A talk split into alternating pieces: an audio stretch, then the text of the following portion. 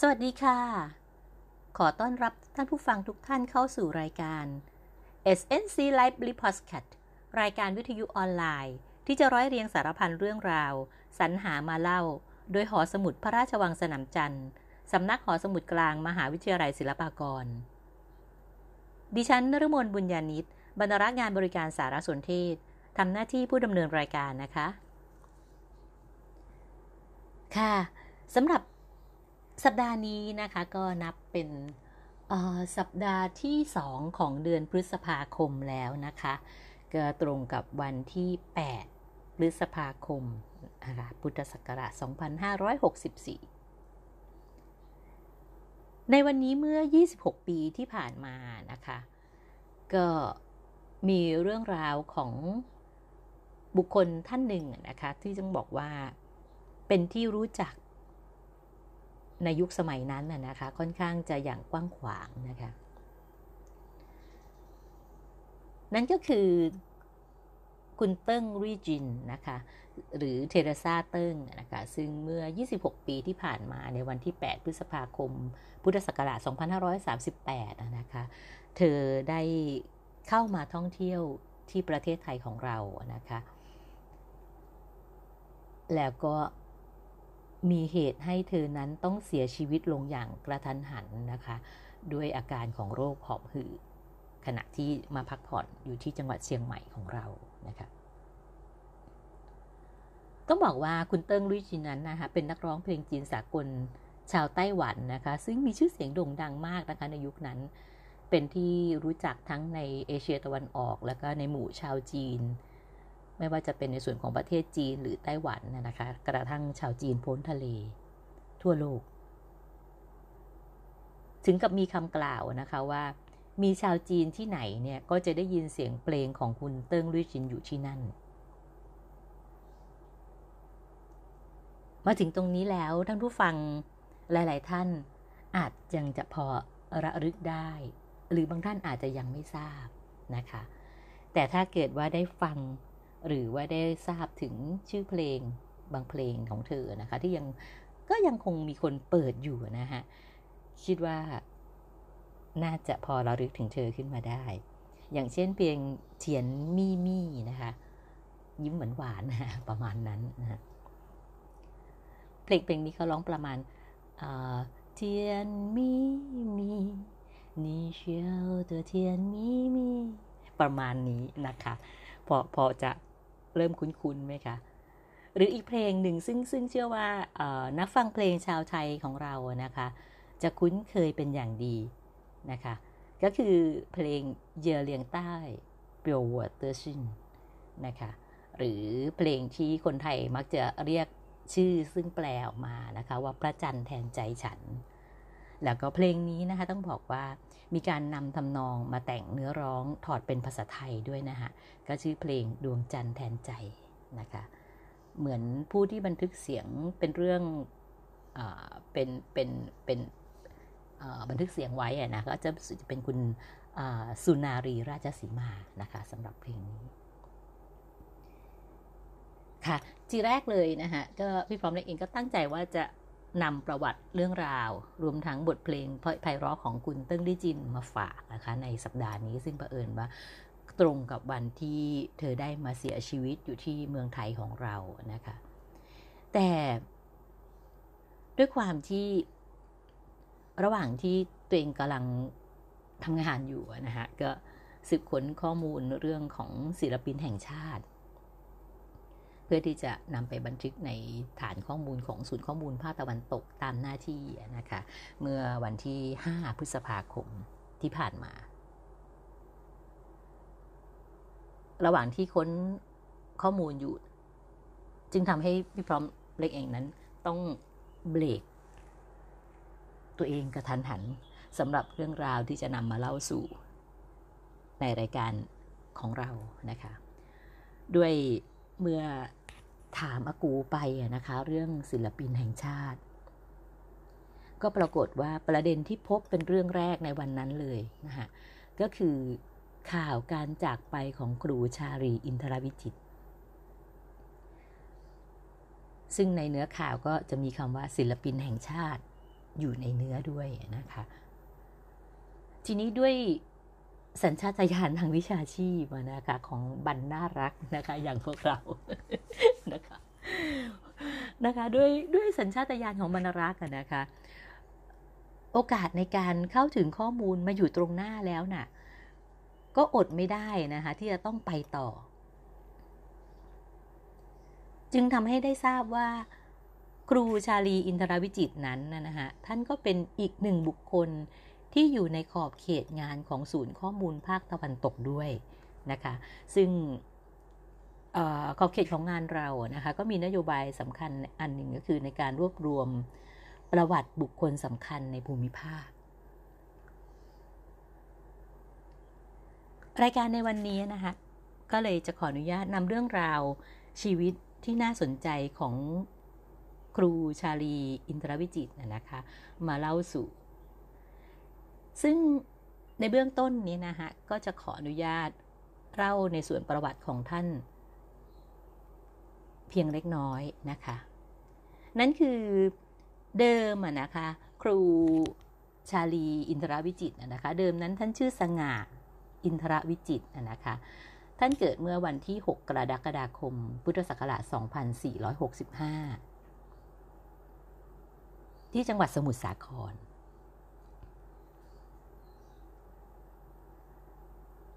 ซึ่ง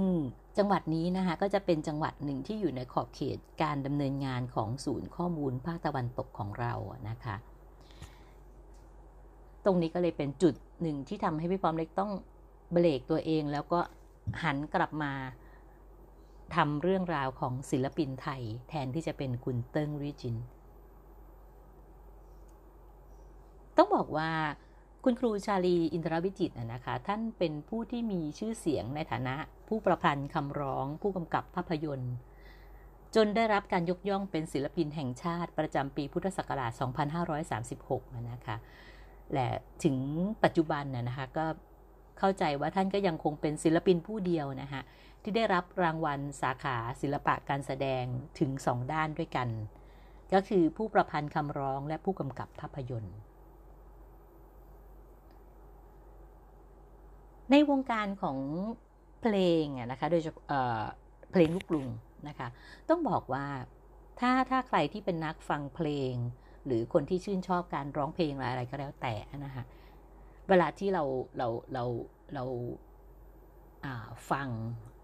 เพลงต่างๆนะฮะเรามักจะได้เห็นชื่อของท่านเนี่ยปรากฏเป็นผู้ประพันธ์เนื้อร้องอยู่เสมอๆนะคะ ท่านมีผลงานประพันธ์คำร้องเพลงเนี่ยฮะถึงในเราเป็นพันเพลงนะคะเพลงที่มีชื่อเสียงนะคะซึ่งต้องบอกว่าพูดไปเนี่ยทุกคนก็น่าจะต้องร้องอ๋อนะคะ อย่างเช่นเพลงแสนแสบ ท่าฉลอมอสาวนครชัยศรีทุ่งรวงทอง มนรักดอกคำใต้ เรือนแพ และเพลงหนึ่งที่ส่งให้คุณชรินนันทนาคร เป็นที่นิยมนะฮะ ก็คือเพลงหยาดเพชร แล้วก็อีกหลายหลายบทเพลงนะคะซึ่งซึ่งต้องบอกว่าเพลงส่วนใหญ่ของครูชาลีนะคะจะอยู่ในในหูเราอะนะฮะ เปิดเพลงไหนขึ้นมาก็ก็คุ้นไปแทบจะทั้งหมดนะฮะ และนอกจากนี้นะคะในส่วนของที่ท่านเองนั้นนะคะก็ยังมีผลงานทางด้านการกำกับภาพยนตร์อีกจำนวนไม่น้อยนะคะอย่างเช่นเรื่องปราสาททราย เรื่องกิ่งแก้ว เรื่องสื่อกรรมเทพนะคะนอกจากการกำกับภาพยนตร์แล้วนะคะท่านก็ยังมีผลงานการแสดงเนี่ยควบคู่กันไปนะคะซึ่ง ทั้งสองส่วนนี้นะคะ ท่านเริ่มมาตั้งแต่ปีพุทธศักราช 2512 นะคะ อย่างผลงานการแสดงของท่านนะคะ ก็อย่างเช่นแสดงอยู่ในเรื่องสวรรค์มืด จอมใจเวียงฟ้า ไอฝางรอพรอฟทอะไรพวกนี้นะคะ อันนี้ต้องต้องขออนุญาตเรียนว่าต้องเป็นนักนักดู ภาพยนตร์รุ่นเก่านิดนึงอะนะซึ่งซึ่งบางเรื่องบางราวเนี่ยพี่ปรอมเล็กก็ยังทันดูอยู่นะฮะแต่บางเรื่องก็ก็เก่าเกินหรือเพิ่งเพิ่งเกิดค่ะ ในส่วนชีวิตส่วนตัวของท่านน่ะนะคะ ท่านก็ได้สมรสกับนักแสดงหญิง ซึ่งต้องบอกว่านักแสดงท่านนี้เป็นนักแสดงที่มากฝีมือนะคะและในสมัยที่เธอยังเป็นสาวๆนั้นต้องบอกว่า เป็นนักแสดงคนหนึ่งที่สวยหาตัวจับยากเหมือนกันอีกท่านหนึ่งนะคะ ท่านนั้นก็คืออคุณสรินทิพย์สิริวัลนะคะ ท่านคุณสรินทิพย์สิริวัลเนี่ยนะคะก็ถือว่าเป็นนักแสดงอาวุโสซึ่งเคยแสดงนำในภาพยนตร์ ต้องบอกว่ายุคเก่าอีกนะคะ หลายๆ เรื่อง จนกระทั่งได้รับรางวัลตุ๊กตาทองถึง 3 ครั้งนะคะเออเหมือนจะเป็นเรื่องโรงแรมนรกนะคะที่ที่เธอแสดงนำเป็นเป็นเป็นเรียกง่ายๆว่าเป็นนางเอกนั่นเองนะคะคู่กับใครนะ ขอไปของไม่ขอขอขอขอจำพี่ปอมจำไม่ได้นะ แต่รู้ว่าเป็นหนังของคุณสันเปสตันยีมั้งฮะนะคะก็ ในเรื่องโรงแรมนรกนะคะอันนั้นก็ได้รับรางวัลไปเช่นเดียวกัน เออแล้วต่อมาระยะหลังๆนะฮะคุณสุรินทิพย์นั้นก็มาแสดงละครโทรทัศน์นะคะ หากท่านผู้ฟังยังนึกไม่ออกนะคะ นึกเขาหน้าหรือนึกเรื่องราวของคู่ชีวิตของครูชาลีไม่ออก บทของแม่หม่อมแม่ของชายกลางเรื่องบ้านไซทอง เวอร์ชั่นที่คุณจารุณีสุขสวัสดิ์แสดงกับคุณพอเจตแก่นเพชรนะคะ ตรงนี้น่าจะพอนึกออกแล้วนะคะ นั่นก็คือคุณสรินทิพย์สิริวัลคู่ชีวิตของคุณครูนั่นเองนะคะ ในส่วนของเรื่องราวของคุณสรินทิพย์หรือที่เรามักจะคุ้นเคยได้ยินคำเรียกนะคะว่าป้าสรินทิพย์เนี่ยนะคะต้องบอกว่าเป็น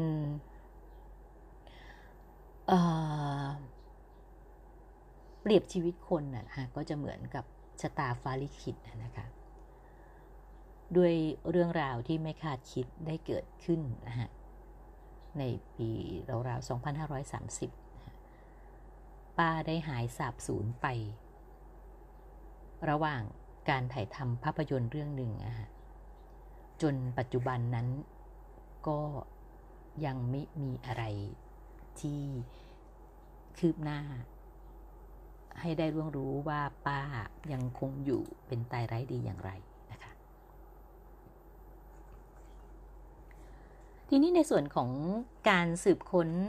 ประวัติของครูเพื่อนำมาเล่าสู่ท่านผู้ฟังในวันนี้นะคะเดิมทีเลยเนี่ยพี่พร้อมเล็กเองก็ตั้งใจที่จะรวบรวมเรียบเรียงมานำเสนอ แต่ทีนี้ด้วยความที่ส่วนตัวของพี่ป้อมเล็กเองอะนะคะก็จะมีรายการในดวงใจที่ที่จะกดติดตาม แล้วก็กดให้แจ้งเตือนทาง YouTube นะฮะก็ประจวบเหมาะกับว่าในช่วงระหว่างที่กำลังดำเนินการอยู่นั้นนะฮะการแจ้งเตือนของรายการเข้าเกลียบเพลงเก่าไลฟ์สด ครั้งที่ 66 ในวงเล็บ 158 นะคะ ซึ่งคุณเจนพบ จบกระบวนวันนะคะก็ได้จัดขึ้นเมื่อวันที่ 5 พฤษภาคม ในชื่อตอนด้วยรักและอาลัยครูชาลีอินทรวิจิตประเอิญว่ารายการเนี้ยก็เด้งเตือนขึ้นมานะฮะก็ด้วยสัญชาตญาณเดิมนะคะก็ต้องกดเข้าไปดู ซึ่งต้องบอกว่า การจัดรายการของผู้ชายเสื้อลายดอกคนนี้ในวันนั้นนะคะแตกต่างไปอย่างสิ้นเชิง เพราะปกติรายการเข้าเกลียบเพลงเก่านะคะ ก็จะเป็นรายการเพลงลูกทุ่งค่ะ แต่วันนั้นเป็นกรณีพิเศษจริง ๆ ซึ่งขออนุญาตเรียกคุณอานะคะ ซึ่งคุณอาเจนพบท่านจัดขึ้นมา ให้กับคุณครูชาลีอินทรวิจิตและจากการฟังรายการในวันนั้นนะคะก็เลยเป็นที่มาของรายการของเราในวันนี้ เพราะแล้วนอกจากว่าจะได้ฟังเรื่องราวของครูชาลี ศิลปินผู้ยิ่งใหญ่แห่งวงการเพลงลูกกรุงซึ่งได้รับการยกย่องเป็นถึงศิลปินแห่งชาติแล้ว ยังได้รับรู้เรื่องราวของคนในวงการเพลง วงการประพันธ์ อย่างค่อนข้างลึกซึ้งนะฮะ ในฐานะของคนคลุกวงในของผู้ชายเสื้อลายดอก ที่ เราก็มักจะพบว่า คนรู้จริงอย่างคุณอาเจนพบมานะคะ มักจะถ่อมตนเอง ออกตัวในแทบทุกครั้ง ที่จะเล่าถึงเรื่องราวต่างๆ ซึ่งผ่านมาในประสบการณ์ตรงของท่านนะคะสิ่งที่คุณอาเจนพบเล่าสู่ผู้ฟังรายการในวันนั้นนะฮะนอกจากจะสะท้อนเรื่องราวของคนต้นเรื่องที่คุณอาตั้งใจจัดรายการพิเศษเพื่อคารวาไรแล้วนะฮะก็ยังสะท้อนความเป็นตัวตนของคุณอานะคะซึ่งแม้จะได้ชื่อว่าเป็นนักอนุรักษ์เพลงลูก ทุ่งไทยตัวยง ถึงขนาดว่าคุณอาได้จัดทำพิพิธภัณฑ์เพลงลูกทุ่งขึ้นเองบนพื้นที่ภายในบ้านตนเองเลยนะคะแต่จากสิ่งที่ได้ฟังคุณอาในรายการวันนั้นนะฮะซึ่งซึ่งแม้คุณอาจะออกตัวว่าไม่ได้สันทัดเพลงลูกกรุง แต่เรื่องราวจากประสบการณ์ตรงของท่านนะคะ ซึ่งท่านได้มีโอกาสสัมผัสตัวเป็นๆของบุคคลต้นเรื่องแต่ละท่านที่ท่านกล่าวถึงนะคะพี่พอมเรียกว่า มันทรงคุณค่า ยิ่งยิ่งกว่าการรวบรวมเรียบเรียงมาจากไหนไหนไหนอีกนะฮะการที่เราได้เห็นได้ดูได้รู้ได้ฟังสิ่งใด ๆ นะฮะ เพียงแค่เบื้องหน้า มันก็เปรียบเหมือนกับเวลาที่เราไปชมงานศิลปะนะคะ ท่านผู้ฟังเป็นไหมคะ บ่อยๆ ครั้งที่เราไปดู งานศิลปะสักชิ้นสองชิ้น หรือว่าสักแกลเลอรี่หรือว่าหนึ่งนิทรรศการ เดินเข้าไปดูด้วยอาการมึนงง ไม่เข้าใจไม่ไม่รู้เรื่องไม่ทราบซึ้ง เพราะเราไม่รู้สิ่งที่ศิลปินเขาจะสื่อความหมายกับเรา แต่หากว่าถ้ามีศิลปินหรือว่ามีผู้รู้เนี่ยมายืนไขเรื่องราวของเส้นสีทีแปลงแต่ละรอย สีสันเส้นสายลวดลายแต่ละเส้น บอกเล่ากับเราตรงนั้น ภาพที่เราบอกว่าเราดูไม่รู้เรื่องอะ่ะ มันก็จะรู้สึกว่ามีชีวิตชีวา เกิดความประทับใจอยู่ในทรงจำเราไปอีกนานแสนนาน การฟังเพลงก็เช่นเดียวกันค่ะ หากเราได้รับรู้แรงบันดาลใจเบื้องหลังของศิลปิน ผู้ประพันธ์บทเพลงที่ไพเราะอยู่แล้ว มันคงจะซาบซึ้งไพเราะ และกินใจ ขึ้นอีกมากมายนะคะ การฟังรายการอย่างมีความสุขในวันนั้นนะคะก็เลยอดไม่ได้นะคะ ที่จะบอกเล่าส่งต่อแก่ท่านผู้ฟัง แต่ครั้นพี่ป้อมเล็กจะสรุปความแล้วก็มาถ่ายทอดด้วยน้ำเสียงสำเนียงของตัวเองนะฮะ มันก็ดูเหมือนจะแห้งแล้งไปนิดนึงไหมฮะ เพราะว่าก็ คงทำได้แค่เพียงกัน เก็บขี้ปากเขามาเล่าว่า มันคงจะไม่ทราบซึ้งได้ดุดเดียวกับที่เราฟังจากคนที่เขาเป็นต้นเรื่องที่เขารู้จริงเขาได้สัมผัสจริงแล้วเล่าให้เราฟังอะเนาะมันก็เหมือนอารมณ์ที่เราฟังคุณตาคุณยายเล่าเรื่องสมัยก่อนให้เราฟังอะไรประมาณนั้นนะฮะในวันนี้นะคะ พี่พร้อมเล็กก็เลยขอขออนุญาตจะยกรายการของคุณอาเจนพบ มาไว้ตรงนี้นะคะ แต่ก็เป็นเพียงแค่บางช่วงบางตอนนะคะ และก็เชื่อว่าเบื้องหลังของบทเพลง เพียงไม่กี่เพลงที่จะยกมาตรงนี้นะคะเมื่อท่านผู้ฟังรายการได้ฟังเนี่ย ก็จะมีความอิ่มสุขไปด้วยกัน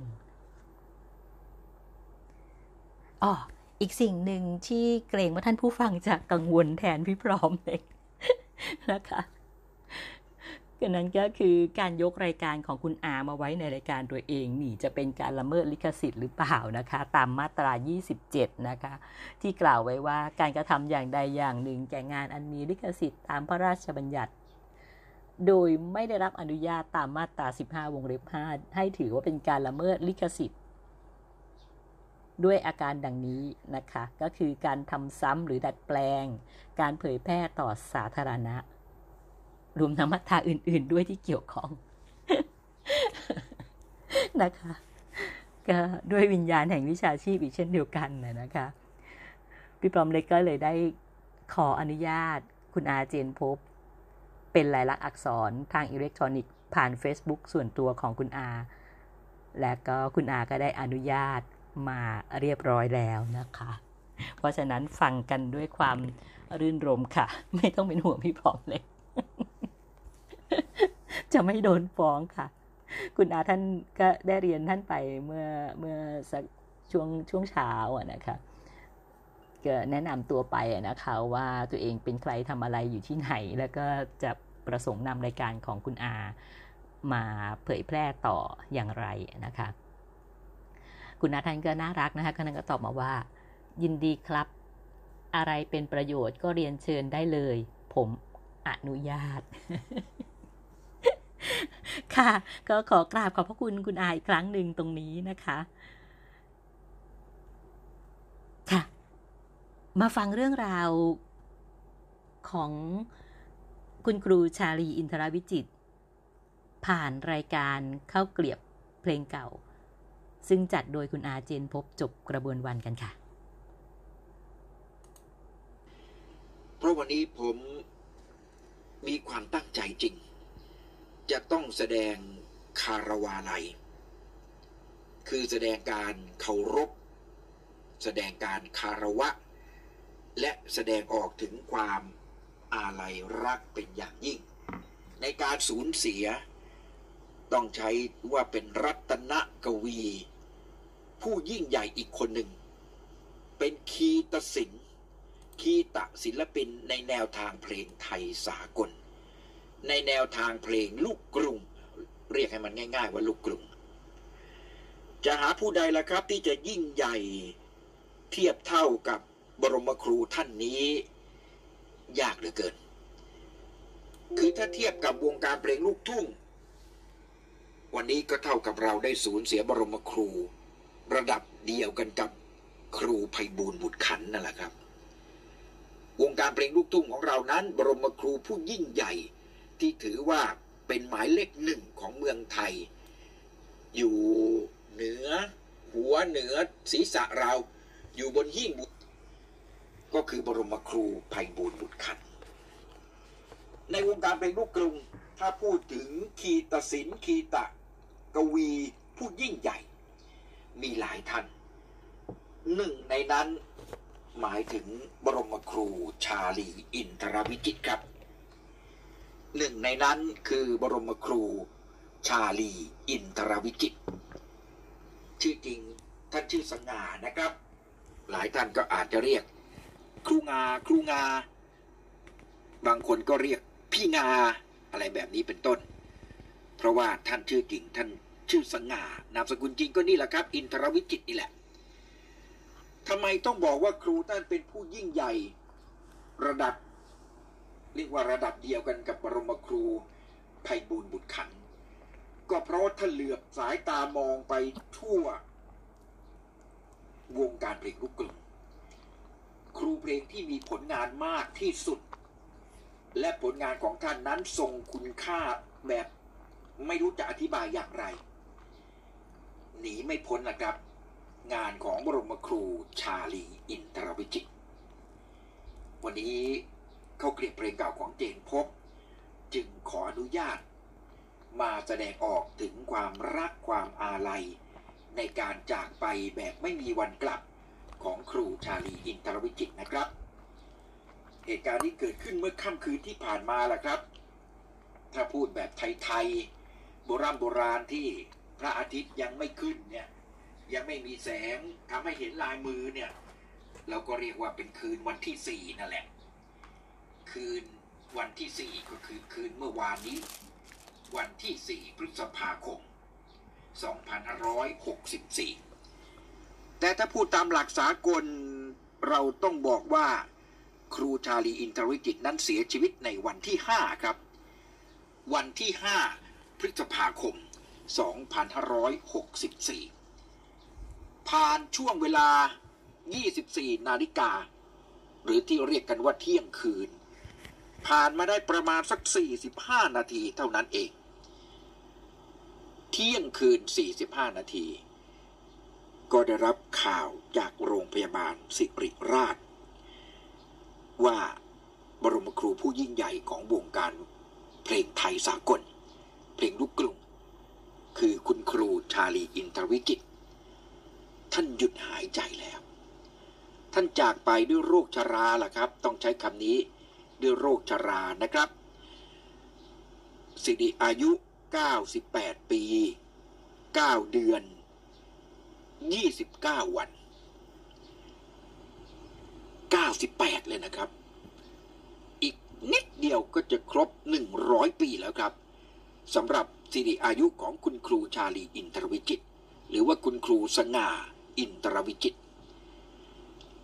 ท่านหลับสบายแล้วครับ ท่านไม่ต้องวิตกกังวลกับโควิดแล้ว เพราะว่าท่านจากไปก่อน ด้วยโรคชราไม่ได้เกี่ยวอะไรกับโควิดนะครับ ท่านนิ่งแล้ว ท่านสงบแล้วดวงวิญญาณของท่านในทันทีที่ท่านดับขัน ในทันทีที่ท่านหลับตา ดวงวิญญาณอันงดงามของท่าน ได้ถูกเทวดานางฟ้า อัญเชิญดวงวิญญาณอัน ยิ่งใหญ่ ดวงวิญญาณอันยิ่งใหญ่ของบรมครู ผู้เกรียงไกรที่สุดคนหนึ่งแห่งกรุงรัตนโกสินทร์เทพเทวดาฟ้าดิน ได้พากันอัญเชิญดวงวิญญาณของครูชาลีอินทรวิจิต ขึ้นสู่สวงสวรรค์ เรียบร้อยแล้วล่ะครับ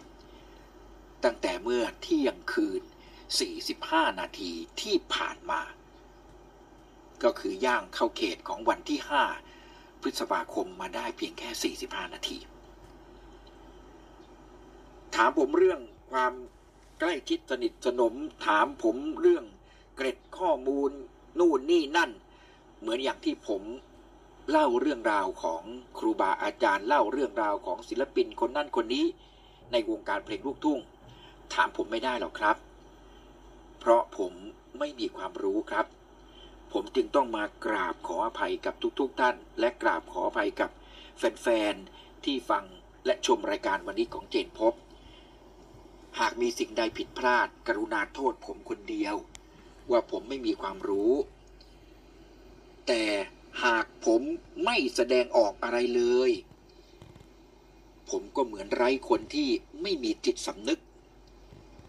เพราะบรมครูชาลีอินทรวิจิตนั้นท่านยิ่งใหญ่มาก แม้ผมจะเป็นคนบ้านนอกคอกนา ไม่ได้มีวาสนาได้ย่างกลายเข้ามาในเมืองกรุง ไม่ได้มีวาสนาที่จะได้หอมกลิ่นอันอบอวลของเพลงลูกกรุง แต่ผมอยู่ถึงบ้านนอกคอกนา ผมก็ยังคงได้ยินบทเพลงของครูนั้น ขับกล่อมและให้ความสุขกับมวลมนุษยชาติ มาตลอดชีวิตของการเป็นคนเขียนเพลงของท่าน เพลงทุกเพลงของท่านนั้น ช่างงดงามไปด้วยภาษากวีอย่างแท้จริง เพราะเหตุนี้แหละครับ ถึงท่านจะเป็นครูเพลงลูกกรุง แต่เจนพบก็สมควรไม่ใช่หรือ ที่จะมาเรียกร้อง ให้บรรดามิตรรักนักเพลงที่เคารพทุกๆทท่าน ไม่ว่าท่านจะรู้จักหรือไม่รู้จักบรมครูชาลีอินทรวิจิตก็ตาม วันนี้พวกเราชาวลูกทุ่ง พวกเราเข้าเกลียบเพลงเก่า ขออนุญาตแสดงความรักความอาลัย ในการจากไปของบรมครูชาลีอินทรวิจิต สักหนึ่งครั้ง ไม่น่าจะผิดธรรมเนียมอะไรนะครับ วันนี้ไม่มีการเปิดเพลงลูกลูกทุ่งเลยล่ะครับ แม้สำเนียงเสียงพูดของเจนพบ มันจะดูบ้านนอกเหลือเกิน แต่วันนี้ผมขออนุญาตนะครับ ค้นหาบทเพลงที่เป็นมันสมองและเป็นบทรจนาที่ยิ่งใหญ่ของบรมครูท่านนี้ มาเปิดเพื่อแสดงความคารวะ ในการจากไปของครู ผมอาจจะผิดผิดถูกถูกไม่รู้จริง ขอความเมตตาของแฟน ๆ ที่รู้จริง ช่วยต่อเติมเสริมข้อมูล สิ่งที่เจนพบจะเล่าวันนี้จะเป็นเรื่องของความรู้สึกล้วนๆ เพราะไปเอาเชิงลึกว่าท่านเป็นยังไงมายังไงก้าวเข้าวงการแบบไหน ทำไมเขียนเพลงนี้เพลงนั้น โอ้ยผมไม่มีปัญญาขนาดนั้นครับ ผมเป็นพวกความรู้น้อย รู้แต่เรื่องราวของกลิ่นโคลนสาบควาย จะให้มารู้เรื่องของกลิ่นน้ำปรุงในเมืองหลวง ผมไม่มีโอกาสเลย แต่โดยส่วนตัวถ้าบอกว่าผมไม่รู้จักครูชาลีใช่ไหม ถ้าผมบอกเจนพบไม่เคยเห็นครูชาลีไม่เคยอะไรอย่างนี้ใช่ไหมไอ้นี่ก็โกหกไป ผมก็รู้ แต่ขออนุญาต ไม่บอกอะไรมาก ผมจะไม่ก้าวล่วงเข้าไปสู่ผู้ที่มีความรู้จริง ๆ ในสายฐานของเพลงลูกกรุงนะครับ ผมขอพูดจากความรู้สึก จากหัวจิตหัวใจของเด็กนครเชัยศรีคนหนึ่ง ที่มีต่อเจ้าของผลงานเพลงนี้ ผมไม่เคยทราบมาก่อนหรอกครับ ว่าครูชาลีท่านเขียนเพลงอะไรบ้าง แต่ละเพลงเป็นยังไงอะไรยังไง ผมไม่มีความรู้เลยครับ แต่มีอยู่เพลงหนึ่งที่ผมจำได้ติดหูติดตาติดหัวจิตหัวใจมาตลอด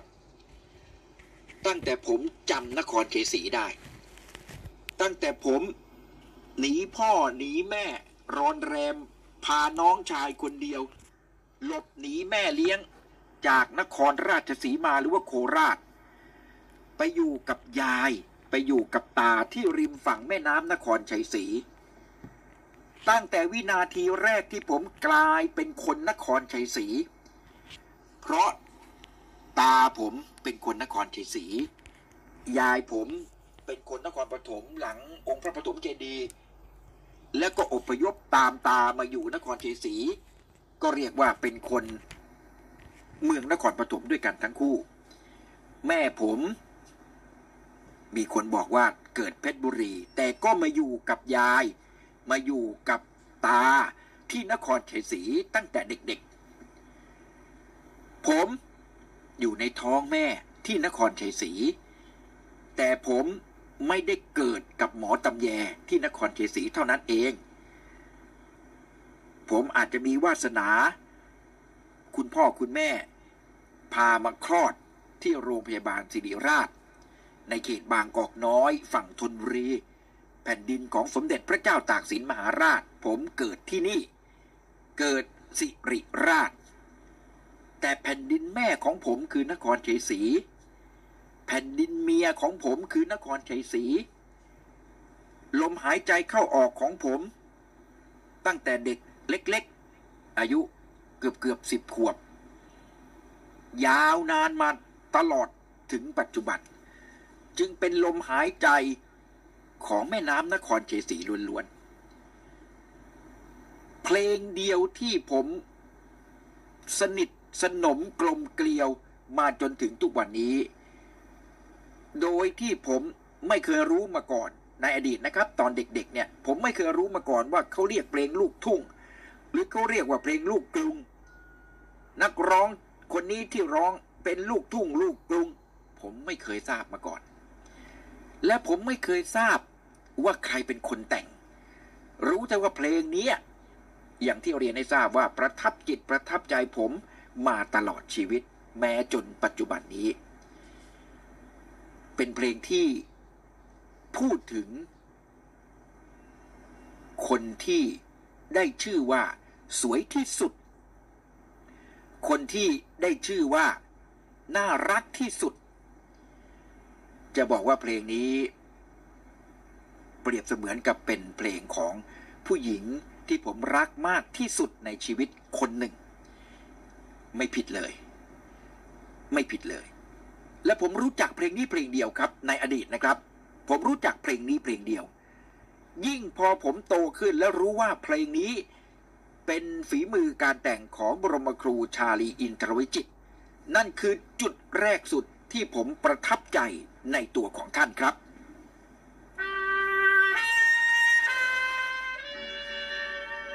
ที่พูดมาทั้งหมดผมหมายถึงเพลงเพลงนี้แหละครับ เพลงนี้คือเพลงแรกของเจนพบ ที่รู้จักเพลงของครูชาลีอินทรวิจิตรครับผม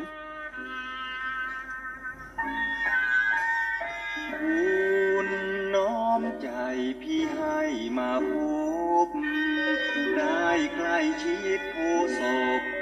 สาวนครชัยศรีพี่อ้างว้าง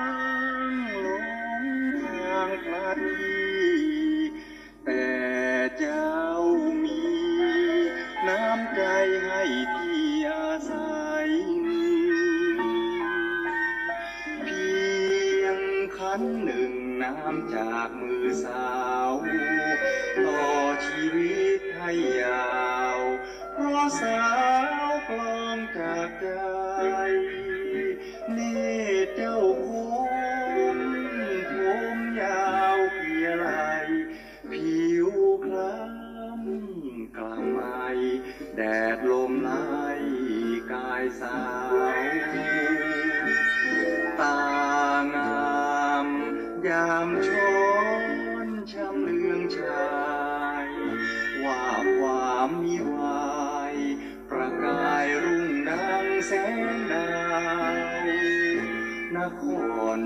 สีไม่ใช่สวย แต่ลูกสาวเข้าสารก็ขาว ส้มโอนั้นเล่าก็หวาน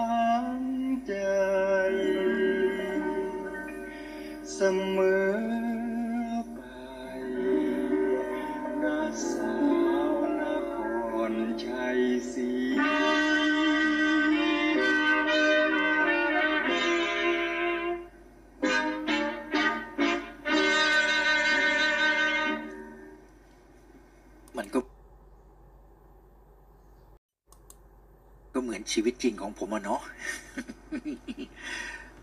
พระพรหมลิขิตชีวิต ให้เจนพบจบกระบวนวัน มีบุญมีวาสนา ได้แม่บ้านที่สวยที่สุด น่ารักที่สุดในชีวิตผม ก็คืออาจารย์แม่จุ๋มจิ๋มสาวนครชัยศรีนี่แหละครับ จริงๆแล้วผมก็เพิ่งจะทราบที่จริงจะว่าเพิ่งทราบเมื่อ ไม่นานนี้มันก็ไม่ใช่ ก็ทราบมาตั้งแต่สมัยที่ยังคงโลดแล่นอยู่ในโลกวรรณกรรม ผมทราบมาว่าเพลงนี้คุณครูสง่าอินทรวิจิต หรือว่าคุณครูชาลีอินทรวิจิตนั้น เขียนเพลงนี้เพื่อจีบ คุณแม่สรินทิพย์สิริวัลชื่อนี้คนที่เป็นนักดูภาพยนตร์ นักดูละครเวทีรุ่นเก่า น่าจะพอรู้จักนะครับ หลายคนเรียกท่านว่าป้า ป้า ป้าสิรินทิพย์ที่จริงชื่อสรินนะครับ บางคนก็เรียกเป็นสิรินไป จริง ๆ สรินทิพย์สิริวัน เธอคือนางเอกเลยนะครับ นางเอกที่สวยที่สุดคนหนึ่งของวงการภาพยนตร์ไทย ในอดีตนานมาก เป็นคนนครศรีครับ เป็นสาวนครศรี คุณครูชาลีอินทรวิจิตเนี่ยเป็นหนุ่ม เป็นหนุ่มท่าฉลอม สมุทรสาคร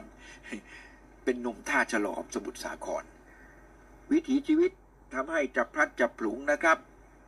เส้นทางชีวิตของครู โอ้โห ก็ไม่บันเบาแล้วครับ ตามภาษาคนหนุ่มนะครับ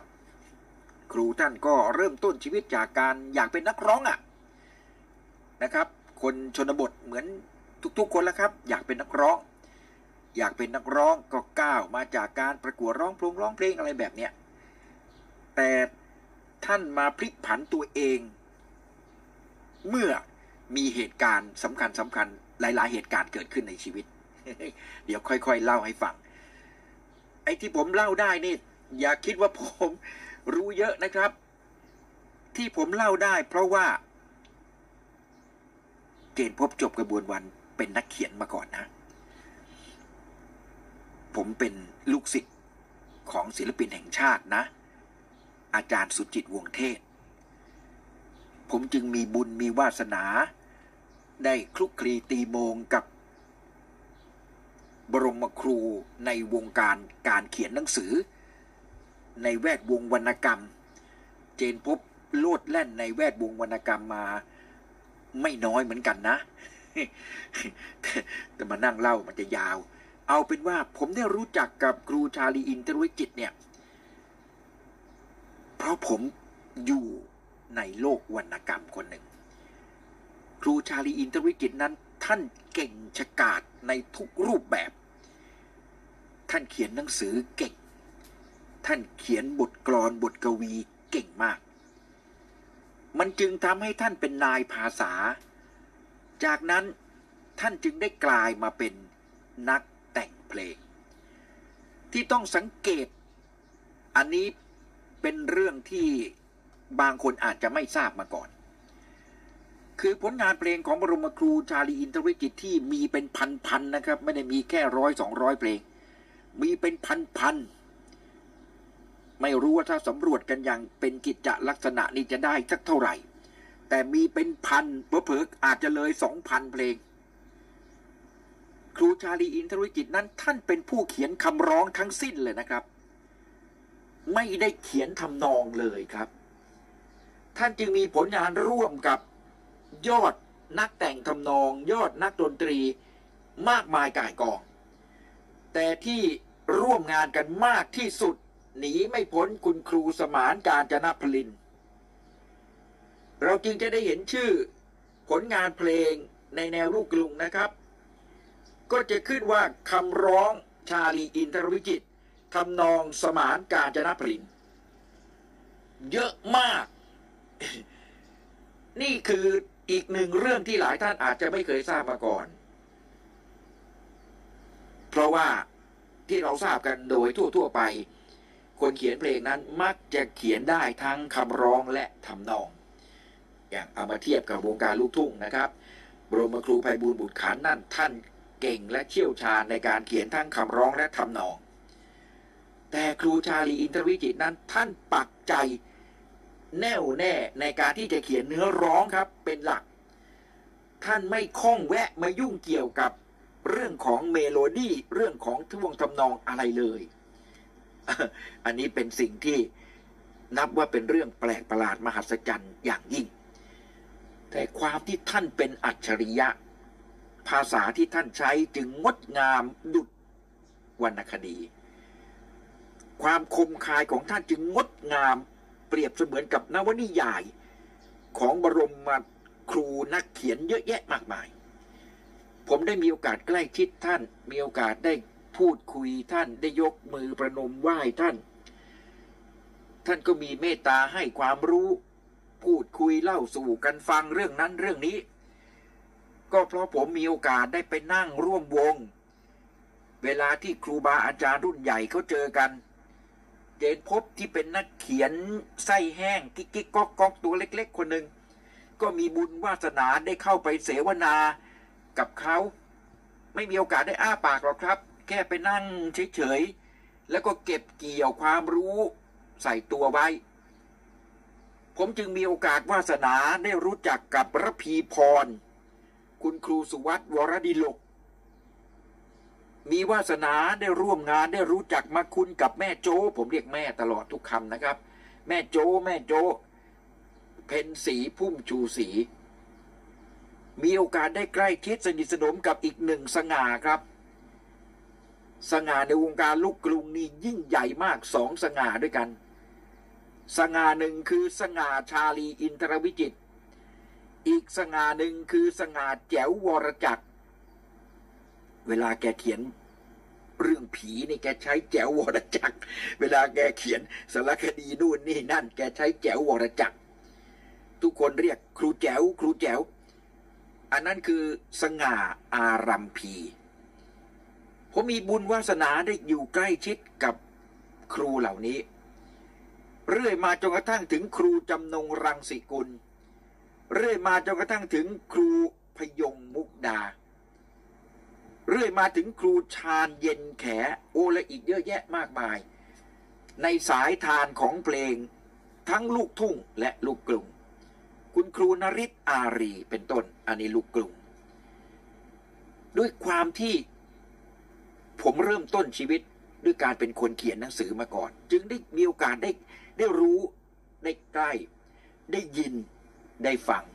และได้จดได้จำฉะนั้นบางเรื่องที่ผมเล่าได้ อย่าหาว่าผมรู้ ผมไม่ได้รู้อะไรหรอกครับ แค่จำมาได้ แค่จำมาได้ เพลงสาวนครชัยศรีจึงประทับใจผมแบบสุดๆ คือผมก็ไม่รู้มาก่อนนะครับ ว่าชีวิตผมจะต้อง ได้อยู่กับสาวนครเชัยศรีที่น่ารัก จนถึงทุกวันนี้ ฉะนั้นเพลงนี้จึงเป็นเพลงลูกกรุงเพลงแรกเพลงเดียวเลยครับ ที่เข้าหูผมแล้วไม่เคยทะลุออก ยังคงอบอวนอยู่ในความคิดของผมตลอดมา ยิ่งรู้ว่าเพลงนี้อ๋อครูชาลีเขียนจีบ เขียนจีบคุณแม่สรินทิพย์สิริวัน สาวนครชัยศรี โอ้โหมันยิ่งมีความประทับใจแบบสุดๆ ผมเคยได้ยินคุณพี่จริน ผมแกให้ผมเรียกพี่นะครับ ขนาดครูสง่าอ่าหรือว่าครูชาลีอินทรวิจิตเนี่ย เวลาที่คุยคุยกันไป ผมจะเรียกอย่างอื่น ผมจะเรียกพ่อ ผมจะเรียกครู ผมจะเรียกอะไรเนี่ย แกจะยกมือห้ามเลย เฮ้ย เรียกพี่สิ โอ้โหอายุนี่ไม่ใช่แค่พ่อนะครับ เป็นปู่ทวด ปู่ของปู่ของปู่ของทวดเลยของผมเพราะว่าท่านอายุตั้งเก้าสิบแปดนะครับ แล้วผมเพิ่งหกสิบหกคิดดูว่าห่างกันเท่าไหร่ท่านจึงเป็นทวดของทวดของทวดเลย แต่ท่านให้ผมเรียกท่านว่า พี่งาโอ้โห พูดไม่ออกเลยครับ แต่นี่คือความเมตตา ความเมตตาที่ท่านมีให้กับนักเขียนกิ๊กกิ๊กก๊อกก๊อก งอกง่อยคนหนึ่งในอดีตที่ผ่านมานานมาก นั่นแหละครับมันมันจึงเป็นความประทับใจหลาย ๆ ประทับใจ ผมได้ยินพี่จรินนันทนาคอนแกเล่าว่า เฮ้ย นี่เจนพบ พี่งาเนี่ย โอ้โห แกแบบ แกชอบ ป้าสลินทิพย์ป้าสลินทิพย์มาก ถึงขนาดพอเขียนเพลงเสร็จเนี่ยมาบังคับเลย มาบังคับมาคุมเลย มายืนคุมร้องเลย มายืนบอกเลย เหมือนบอกบทว่าอยากได้แบบนี้อยากให้ให้ชลินฉึงฉึง อยากให้ทำอย่างนี้ พี่ปองรัก โอ้โหคำว่ารักของของของครูชลินเนี่ย มันเป็นรักที่ที่ลึกล้ำยิ่งกว่ารักปกติ ราะว่าไม่ได้ร้องว่าพี่ปองรัก แค่นี้ แต่ว่ามันบรรยายแล้วมันถ่ายทอดอารมณ์ เพลงนี้แหละครับ ชลินนันทนาครที่เปรียบเสมือนเป็นเพื่อน รุ่นน้องของครูชาลีอินทรวิจิตรถูกบังคับ ว่าให้ตั้งอกตั้งใจร้องเพลงนี้ให้ดีที่สุดนะ เพราะใช้จีบนางเอก ในตาคมแสนสวย สรินทิพย์สิริวัน โอ้โห นี่ที่มาที่ไป เท่าที่ผมรู้นะ มันเป็นแบบนี้ วันนี้บรรยากาศของรายการของเรานะครับ เข้าเกลียบเพลงเก่าไลฟ์สดด้วยรักและอาลัยครูชาลีอินทรวิจิตรจะเป็นบรรยากาศแบบนี้นะครับ หา จะไปหาข้อมูลเชิงลึกอะไรจากผมคงไม่ได้หรอก ก็ได้แค่ประมาณเนี้ย เอาเท่าที่ผมรู้จริง ได้ยินมาจริง ที่ผมไม่รู้เลย ความรู้ของผม เท่าปลายนิ้วก้อยมาก ก็อย่าถามอะไรผมเลยนะครับ ผมไม่รู้จริง ๆ ผมมันเด็กบ้านนอก ไม่มีวาสนาได้รู้จักเพลงลูกกรุงเพลงเดียวครับ เพลงเนี้ยสาวนครเขศรีและผมก็เพิ่งจะมารู้ไม่นานคำว่าเพิ่งจะมารู้ไม่นาน เพราะว่าอย่าลืมว่า สมัยจัดรายการวิทยุอยู่ลูกทุ่ง FM รายการของผมเนี่ยนะครับ มีโอกาสได้สัมภาษณ์ แกก็ให้ผมเรียกพี่อีกแหละ คือพี่อีทจริงๆนะต้องเรียกแม่ เพราะว่าผมเรียกมิตรชัยบัญชาว่าพ่อ ในเมื่อเรียกพ่อมิตรชัยบัญชา พ่อมิตรพ่อมิตร แล้วเพชรราชวราชจะไม่เรียกแม่ได้ยังไง แต่แกไม่ยอม แกให้ผมเรียกพี่ แล้วแกก็มีเมตตานะครับ ให้สัมภาษณ์พูดคุยกับเจนพบ ออกอากาศในรายการเพลงลูกทุ่งของเจนพบนี่แหละ ตลอดมา สมัยที่ผมเขียนนวนิยายดัดแปลง เรื่องมนรักลูกทุ่ง แม่อีทหรือว่าพี่อีทเพชรราก็เป็นหนึ่งในการสนับสนุน ว่าต้องเจนพบเป็นคนเขียนเท่านั้น นี่คือความเมตตาที่ที่แม่อีทหรือว่าพี่อีทมีให้ผม ผมก็ไปได้รู้เรื่องราว เชิงลึกเล็ก ๆ ว่าครูชาลีอินทรวิจิตนี่แหละ แกสังเกตเห็นจรินนันทนาคร แอบชอบนางเอกในตาหยาดน้ำพึ่ง ที่สวยที่สุดของเมืองไทย เพชรราชวราช สมัยที่มีโอกาสได้ไปแสดงภาพยนตร์ร่วมกันเรื่องเงินเงินเงิน โอ้นี่ภาพยนตร์ใหญ่มากครับ โอ้เสด็จพระองค์ชายสร้างอะนะครับ ภาพยนตร์เรื่องเงินเงินเงินนะครับ ออกฉายเมื่อปีพุทธศักราช 2508 ในนั้นมีเพลงเยอะครับ ในภาพยนตร์เรื่องนี้มีเพลงโอ้หลากหลายเลยครับ เพลงนี้หลากหลายมาก และชรินนันทนาครก็มีโอกาสได้แสดงในภาพยนตร์เรื่องนี้ด้วย คุณครูชาลีเนี่ยแหละครับ แกแอบเห็น แอบนี่คงแอบนานเหมือนกันเนาะแกแอบเห็นว่าชรินนันทนาครเนี่ย ชอบพิชราชวราช แล้วไม่ไม่รู้จะแสดงออกอย่างไร โอ้โห ในฐานะเพื่อนรุ่นพี่ที่เชียร์แบบสุดลิ่มที่ประตู ครูงาของผมเลยเขียนเพลงเลย เขียนเพลง ให้ร้องจีบเพชรราชวราช ไม่รู้แกไปกราบเรียนเสด็จพระองค์ชายหรือเปล่าว่า เอานะเอาเพลงนี้นะเอาเพลงนี้บรรจุลงไปในหนังหน่อยนะอันนี้ไม่แน่ใจนะครับ ผมไม่ได้รู้ถึงขนาดนั้น รู้แต่ว่าเพลงนี้แหละ ครูงาชาลีอินทรวิจิต เขียน ใส่ปากชรินเพื่อให้จีบเพชรราชวราช ว้าว โอ้ยอะไรมันจะคลาสสิกขนาดนี้ เพลงไหนเอ่ย เพลงนี้ครับ เดี๋ยวนะครับ ขอเวลาผมหาแป๊บหนึ่ง ที่มันต้องหาเพราะว่าในต้นฉบับแผ่นผมไม่มีครับ ผมพยายามหาแล้วนะครับ ไม่ได้จริง ๆ จึงต้องขออนุญาตเปิดจาก YouTube นะครับ หวังใจว่าคงจะ เออคงจะไม่มีอะไรสะดุดนะครับ เพราะถ้าขืนสะดุดขึ้นมาก็จบกัน เพลงไหนนะ ที่ชรินนันทนาครร้องจีบเพชรราชวราช นางเอกหมายเลขหนึ่งของเมืองไทย จนได้กลายมาเป็นคู่ชีวิตจวบจนปัจจุบัน สื่อกลางในการเป็นกามเทพ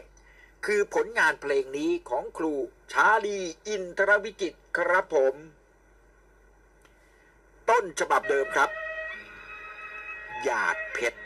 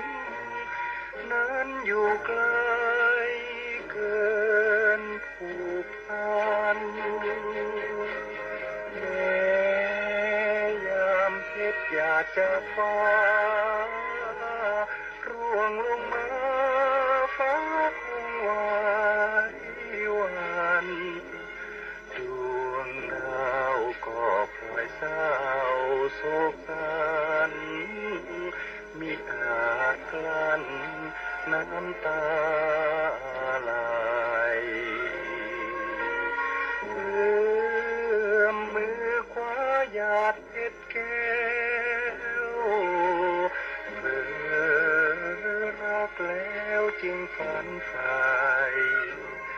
หยาดเพชรหยาดละอองทองใสแม้อยู่ในาม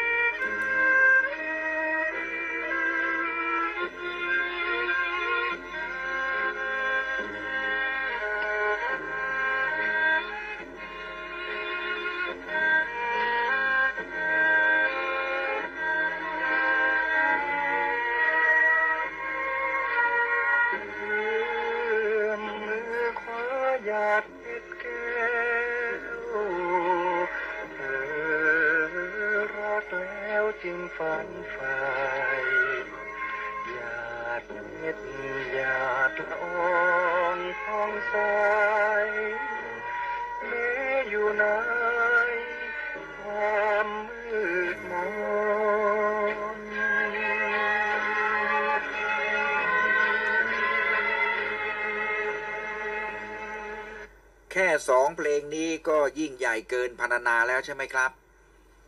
เพลงที่หนึ่งแต่งให้เพื่อนรุ่นน้องที่ชื่อชริน ร้องจีบนางเอกในตาสวยคมแห่งลุ่มน้ำนครเจสี จีบจนได้มาเป็นเมียแล้วครับ ก็คือ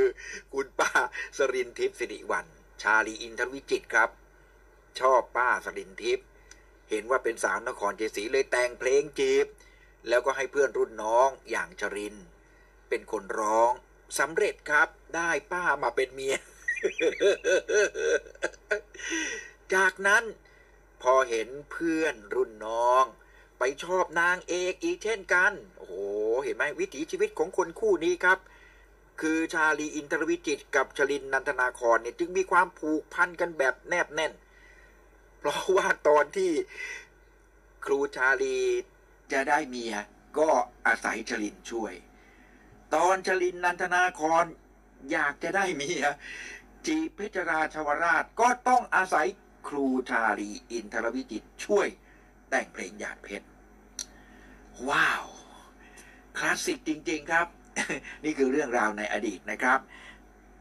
เอาที่ผมรู้นะ ที่ผมไม่รู้ ก็คือไม่รู้ล่ะครับ จะไปฝืนตัวเอง จะไปโกหกตัวเองเพื่ออะไรนะครับ อะทักทายกันสักนิดหนึ่งดีไหมครับ วันนี้ผมขอรบกวนนะครับ อยากให้ทุกๆท่านได้ร่วมกัน แสดงความรักความอาลัยในการจากไปของบรมครูผู้ยิ่งใหญ่ อัจฉริยะนักประพันธ์เพลง ลูกกรุงที่หาใครเทียบเทียมได้ยากเหลือเกิน ครูชาลีอินทรวิจิตนะครับ เจนพบทำรายการพิเศษให้ครูนะครับ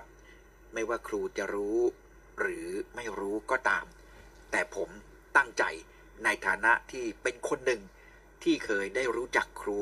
ได้รับความเมตตาจากครูนะครับ คุณนภัสทักทายเข้ามาครับ ผมคุณเจษดาเอ่อคุณสุปกรณ์เขาให้ความรู้มาบอกว่าในชีวิตครูแต่งให้กับแฟน เดี๋ยวนะครับสองเพลงคือสาวนครเจสีและเพลง เมื่อเธอจากฉันไปอะครับ อันนั้นคือตอนตอนที่ป้าสดินทิพย์ระหว่างที่กำลังถ่ายทำภาพยนตร์อยู่ จู่ๆหายไปได้ยังไงไม่ทราบครับ จนปัจจุบันนี้ยังไม่มีใครทราบเลย ว่าป้าสรินทิพย์สิริวัลหายไปไหน เป็นเรื่องแปลกมากครับ เป็นเรื่องแปลกมาก ทุกวันนี้ เรายังไม่ทราบเลยนะครับ ว่าป้าสดินทิพย์สิริวันหายไปไหน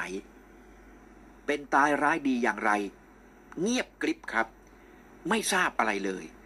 แปลกมาก จนวันนี้ครูชาลีไม่อยู่รอคอยป้าอีกแล้ว ท่านหลับตา และไม่ยอมตื่นอีกแล้วด้วยนะครับ นี่ก็เป็นเรื่องของความรัก ความผูกพัน อย่างยิ่งใหญ่ของสองผู้ยิ่งใหญ่ในวงการบันเทิง ปรากฏเป็นผลงานเพลงนะครับ ปรากฏเป็นผลงานเพลง คุณลุงกระบลบอกว่าเคยเจอครูชาลีที่หอภาพยนตร์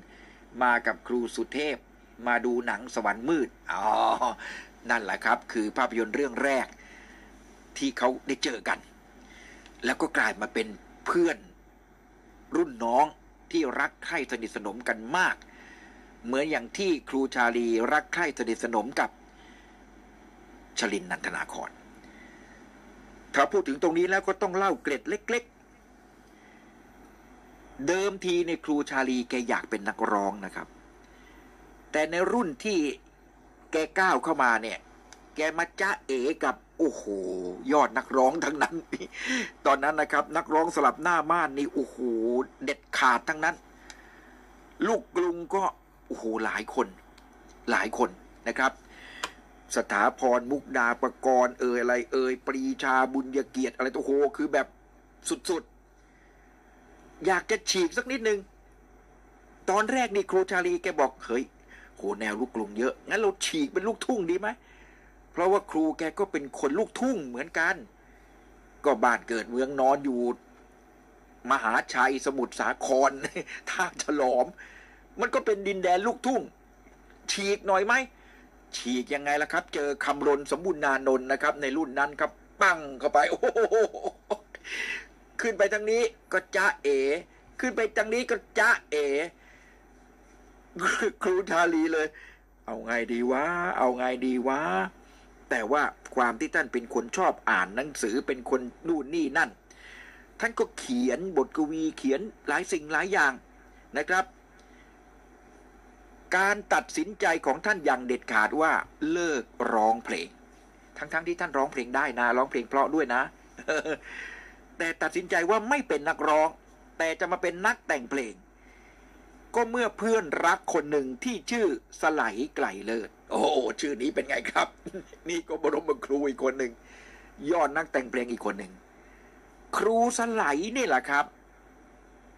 เป็นคนพาเด็กสองคนใช้คำว่าเด็กนะ ตอนนั้นนะ เป็นคนที่พาเด็กสองคน มาเจอมาเจอที่หลังโรงละคร เออ มาเจอครูชาลี เด็กสองคนนั้นคือสุเทพวงกำแหง และชรินนันทนาคร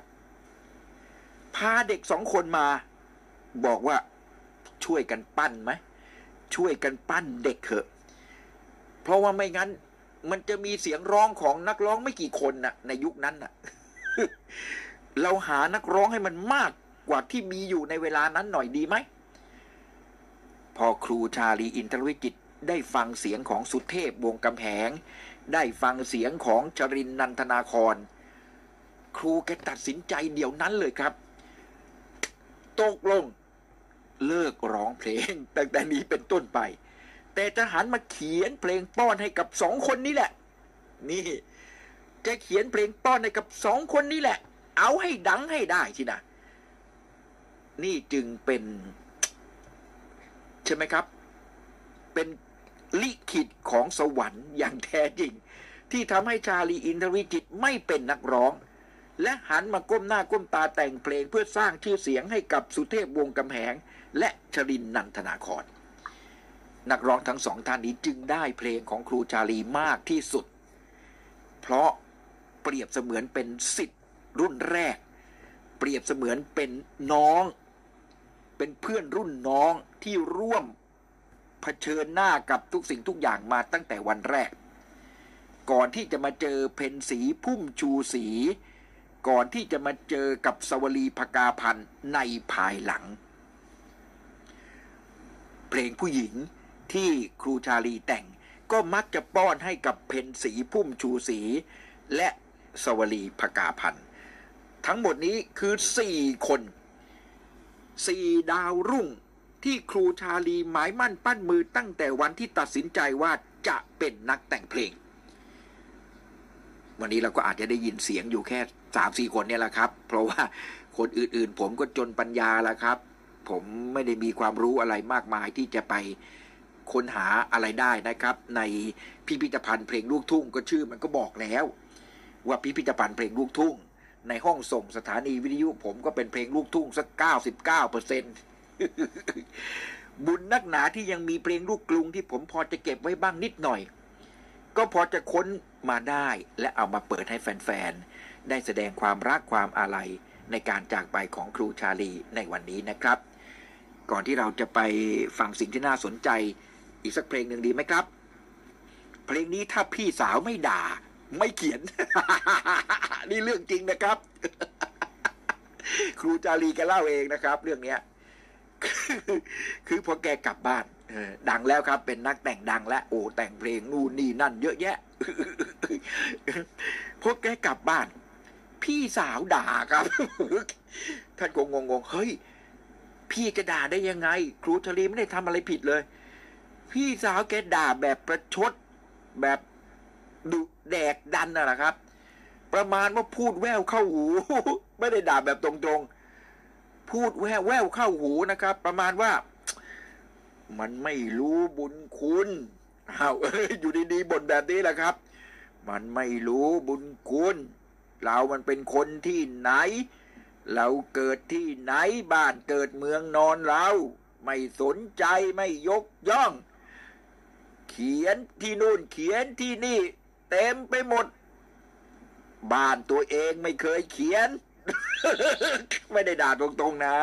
เดินไปก็บ่นไปมันเป็นยังไง มันไม่รู้จักบุญคุณอะไรแกก็บ่นสรุปก็คือครูจารีอยู่บ้านไม่ได้ ร้อนอาบ กลับไปบ้านแหมอยากจะไปสูดอากาศบริสุทธิ์ ให้มันสบายอกสบายใจ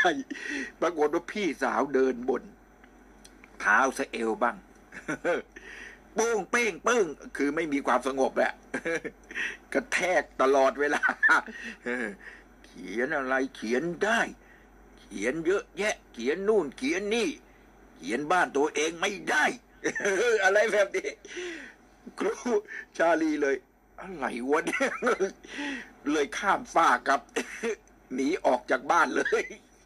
อยู่ไม่ได้อะ บรรยากาศไม่ค่อยดี เลยข้ามฟากครับ บ้านอยู่ท่าฉลอง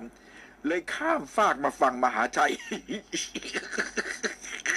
มานั่งดื่มหรือเปล่าก็ไม่แน่ใจ ครูแกก็ชอบดื่มเหมือนกัน เลยเกิดเพลงครับ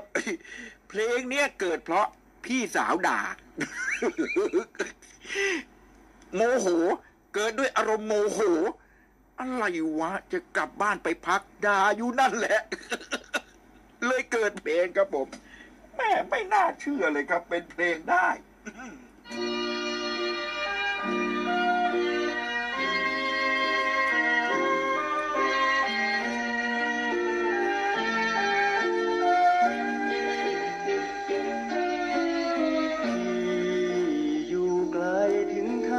ท่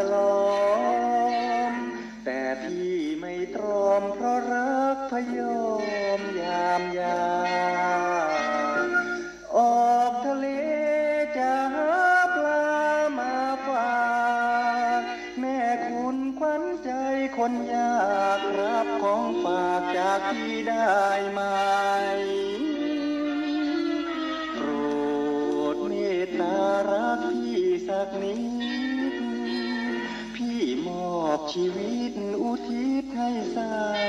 วมหาชัย แบกความรักข้ามทะเลมาให้ฝ่าลมและคลื่นเท่าไร รักจึงได้ว่ายน้ำข้ามมา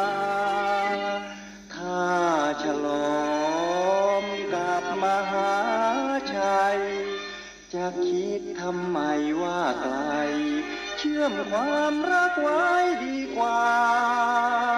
ต่อเพียงสักคำว่า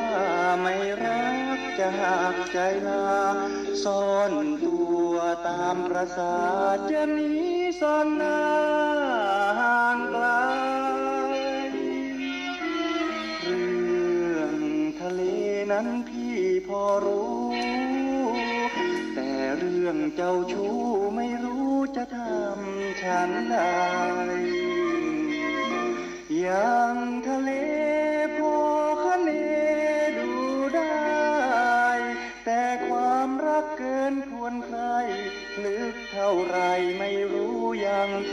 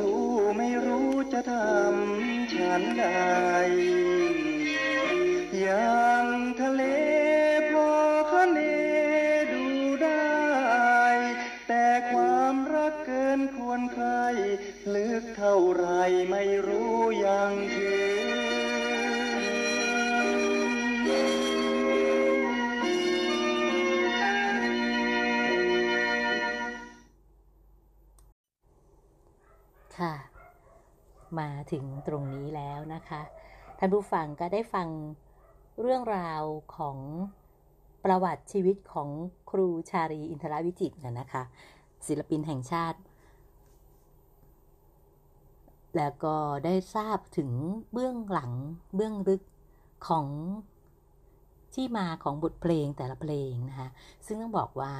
แต่ละเพลงนั้นณปัจจุบันก็ยังเป็นเพลงที่ยังคงอยู่ในความระลึกจำ ของนักฟังเพลง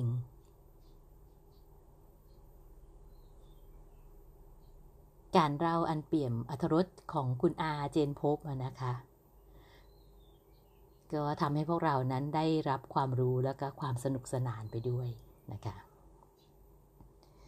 มาถึงตรงนี้แล้วนะคะ พี่พร้อมเล็กก็จะขออนุญาตนะคะ ร่วมรำลึกอะไรต่อคุณครูชาลีอินทราวิจิตนะนะคะ ก็ขอให้คุณงานความดีที่คุณครูท่านได้ทำมาตลอดชีวิต เป็นวิถีนำทางให้คุณครูไปสู่สุขติ ในภพภูมิที่ประเสริฐและก็ด้วยเวลาที่ล่วงเลยมานาน พอสมควรแล้วนะคะ ก็จะขออนุญาตลาท่านผู้ฟังทุกท่านนะนะคะ ด้วยบทเพลง ซึ่งคิดว่าเป็นบทเพลงหนึ่งที่ครูนั้น กลั่นมาจากก้นบึ้งของหัวใจ เพื่อระลึกถึง สตรีอันเป็นที่รักยิ่งของครู ซึ่งจากไปโดยปริศนาตลอดกาลเพลงนั้นก็คือ เพลง เมื่อเธอจากฉันไป ซึ่งคุณครูเขียนไว้ให้แด่ป้าสรินทิพย์ สิริวัลภรรยาคู่ชีวิต ซึ่งหายสาบสูญไปอย่างไร้ร่องรอยจนปัจจุบัน